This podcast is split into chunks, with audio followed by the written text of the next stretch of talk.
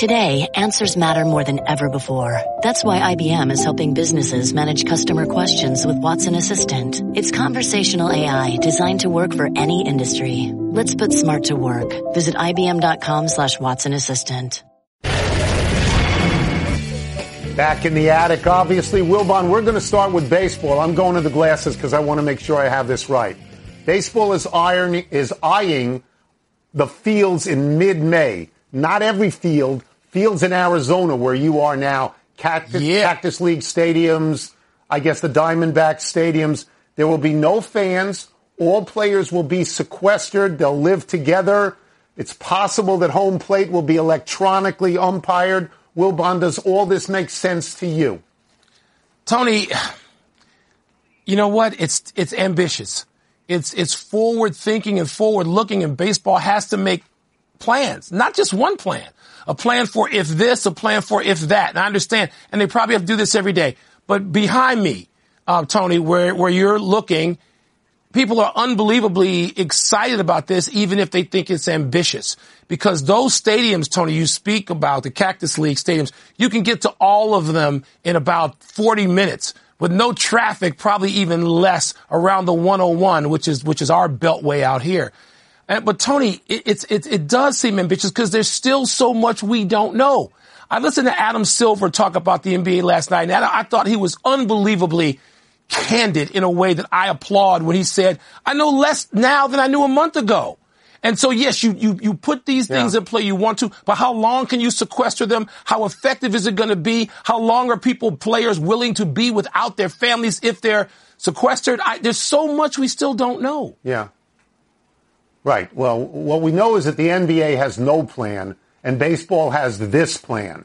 And apparently the baseball players are talking to baseball management which says to me that the players want to play. They want to get paid. They want to play. This is something that apparently has, it's reported to have the approval of the federal government. The state government in Arizona is reportedly intrigued by this. I know exactly what you're thinking. I'm thinking the same thing. What happens when there are positive tests?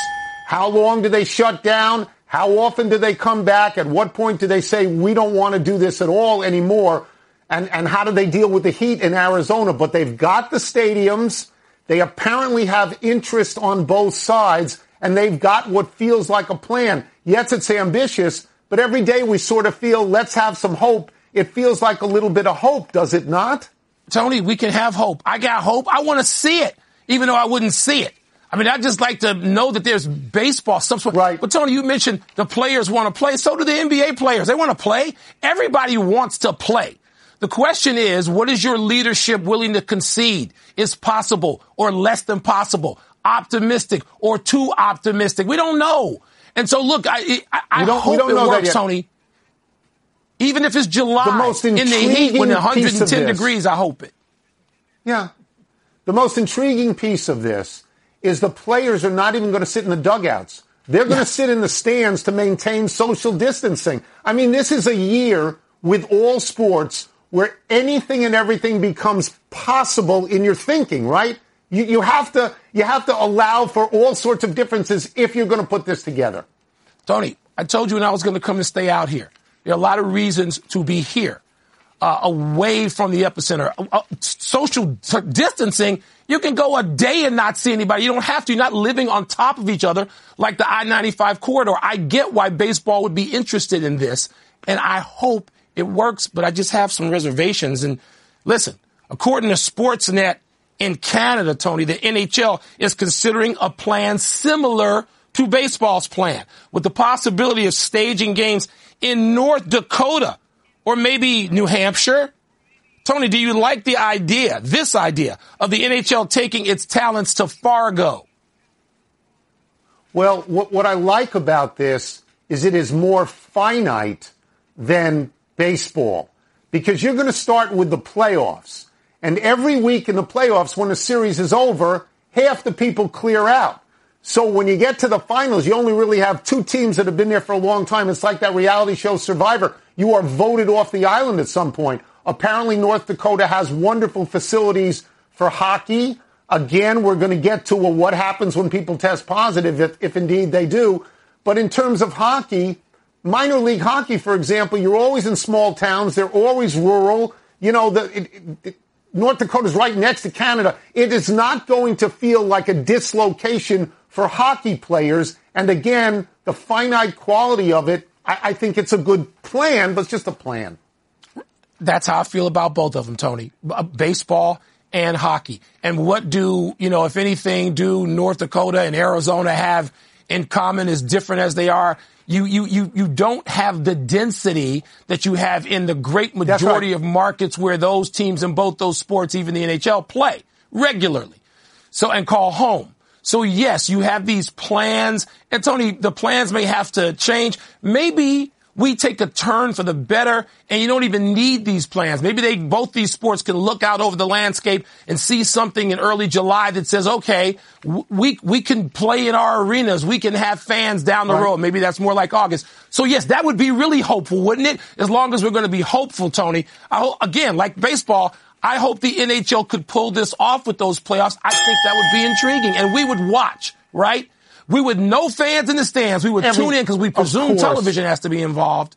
Well, well, yeah, but that, that's, that's the basis of it. In hockey, in hockey, what you can do for just the playoffs is you can go to a place that's rural, go to a place that doesn't have population density, and put on a television show, which is what those playoffs are going to be. The larger question looming over baseball, looming over hockey, looming over, over everybody is, is it going to be like the NBA, where one positive test shuts it down, and that's what everybody's going to have to face. We'll move away.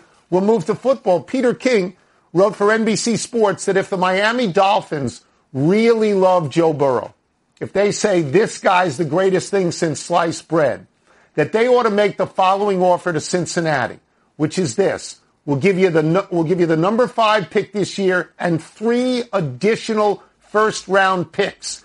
If this happens, Mike, should Cincinnati should they listen to this? Well, they're going to listen.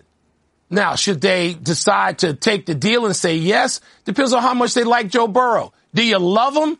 Do you love him like nobody you've ever drafted in the history of that franchise? You love him more than Boomer Esiason and Kenny Anderson? Do you love guys who actually got that franchise to a Super Bowl? Do you love him more than that? And if you do, if you have some institutional memory and you say you do, then you could say, okay, because that way, Tony, you could almost restock your team. I mean, we remember how the Dallas Cowboys of the early 90s and Jimmy Johnson got to be those Dallas Cowboys. They, they, they took a deal and said, okay, goodbye, Herschel Walker. So how much do you love Joe Burrow? And what do you think you can do with all those draft picks reasonably? There's a lot of questions in there. Cincinnati has to ask itself, are we just taking Joe Burrow because he's from Ohio? Could we love Tua as much because we could get Tua? Could we love the kid Herbert from Washington as much? Great football teams are built around great quarterbacks, but high draft choice quarterbacks, about 50% of the time, they sort of flame out. And if you've got a bunch of draft picks, a bunch of number ones, that helps you a lot. Cincinnati also has to ask itself, how much faith does it have in the GM? Does it want him to have all these number one picks, or do you take Joe Burrow? And of course, Miami has to say, we really want him, because it doesn't hurt Miami. Miami's got, I think, four first round picks this year and next, four second round picks this year and next. That they'd be okay they either way, right? They're okay. They got drafted. Let me ask you yeah. then, put you on the spot. Would you, if you're running the Bengals, say, slide me those picks, I'm going to give you Joe Burrow? Yes. Uh, my answer is yes under one condition that there's some other quarterback in the draft that I think is so close to Joe Burrow. In other words, I'm not I'm not totally in love with Joe Burrow. I'll take another quarterback. You'll take and I'll Oregon's try and build Herbert. My team. And Jimmy Johnson You'll take is the Jordan right analogy. Love. Who will you take? I don't. Well, you're asking me what I would do, and I'm saying to you, if there was another quarterback I liked nearly as much, then I'm. If I'm Cincinnati, I take the picks. Of course, I do. Tony, we're going to get to the NFL draft, and guys are going to be in their attic, just like you, apparently, making those picks. John uh, Harbaugh uh, voiced his concerns about NFL technology espionage at his pre-draft press conference. He's worried that with teams conducting team meetings and even draft prep meetings virtually from their attics, there is an increased danger that information could be hacked and compromised. Tony, is that a legit concern going into this draft with all the other things? Now, you know me, you know I can barely text. You know that I know nothing about technology, but it seems to me that this is absolutely legitimate. This is why so many people hire people to protect their stuff all the time. I, I would, I'd be worried about hacking. I don't know that I have to get Bob Mueller in here to do something about it, but I would be worried. We've seen this in sports before. There was an executive for the St. Louis Cardinals who did this to the Houston Astros. He was Yeah. banned for baseball for life, Mike, and he went to prison. He went to prison. If, if, if I'm running football and I find out this happens, you're out. You're out. You, you cannot be stealing Yeah. the intellectual property of the other teams.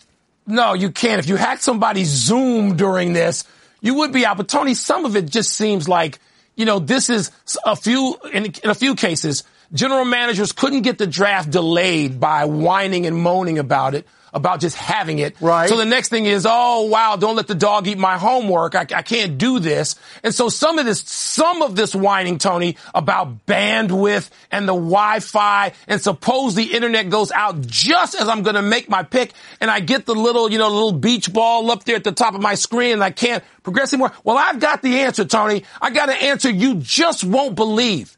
Pick up your damn phone and make your pick. Some of this whining I don't want to hear. I, I grant you on espionage and hacking. But when it comes to the whining Yeah. about how am I going to communicate? Phone. Pick it up. That's how the draft used to be conducted anyway. No, you're 100% right about that. And people have their draft boards. And if the guy in front of you picks the guy you wanted, you got eight other guys. Pick one of your other guys. That's but right. what I'm saying to you is, is it, is it a legitimate fear?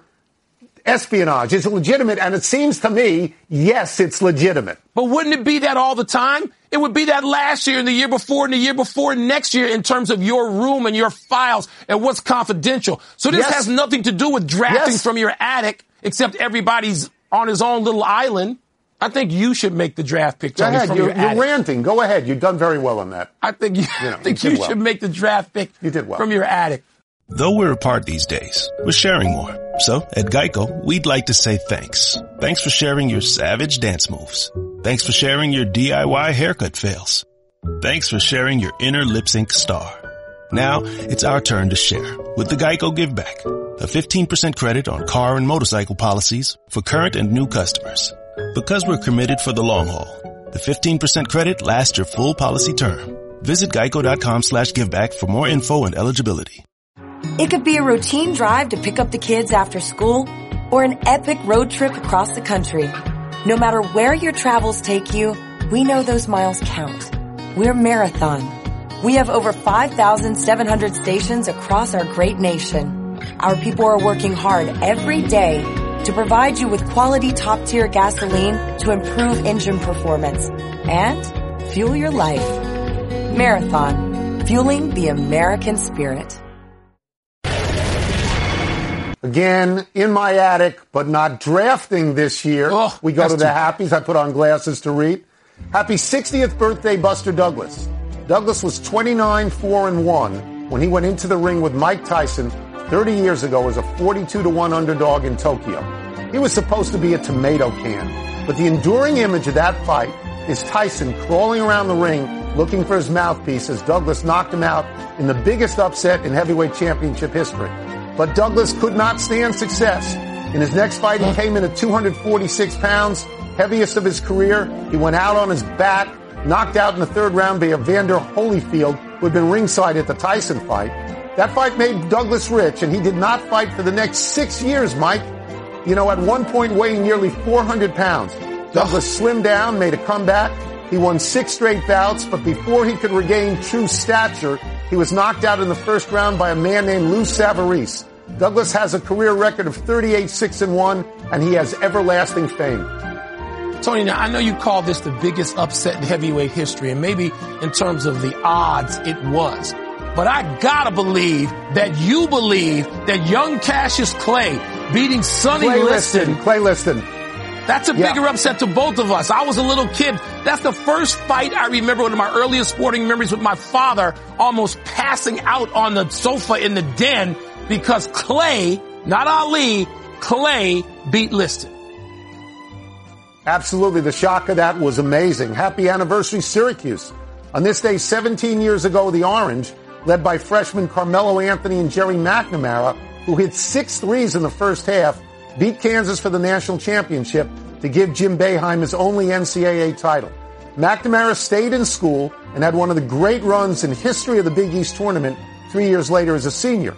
McNamara is now an assistant coach for Boeheim. Carmelo declared for the NBA draft and immediately became a star. But the championship that came so quickly in college eluded him all these years in the NBA. He has Olympic gold medals, he has fame and fortune, but Wilbon, is it possible that this NCAA game is the high point of Carmelo Anthony's career? Tony, you know what? I, I have never asked Carmelo that, and obviously I would right now like to. It's possible. It, it, just like, is it possible that the, the NCAA championship that Patrick Ewing won, since he didn't win in the NBA, is the highlight of his career? I talk to Patrick fairly frequently. I got to ask him that too. But man, those are such highs at such an early point in life. And then those guys did have great success. Patrick played on the dream team, so maybe not. Maybe they would both, he and Carmelo, say to us, I played in the pros. I, I got an Olympic gold medal. Shut up, you two old men. And that's fair to say. Happy trails to just one team being on hard knocks. Adam Schefter of ESPN is reporting that there are plans to supersize the popular HBO show Hard Knocks that films everything that happens inside training camp even the bad stuff, which of course is what we want to see. For the first time, two teams will be on it, the Rams and the Chargers, who conveniently are neighbors at the brand new SoFi Stadium in Los Angeles. This is all predicated, obviously, on the NFL having training camp. It would likely serve as a showcase for the new stadium, which the NFL has been waiting breathlessly for. On a selfish level, I'm anxious to see how many Rams hate their new logo as much as Ram ambassador Eric Dickerson does, and how many Chargers look into the camera and say, what happened to Philip Rivers? Where's Philip Rivers? Tony, I covered football long enough to hate training camp by the time I had covered it a couple of seasons. I don't watch Hard Knocks. I've never seen, not only an episode, I've never seen a second of Hard Knocks, but I know you love it. So what do you think about this having two teams instead of one?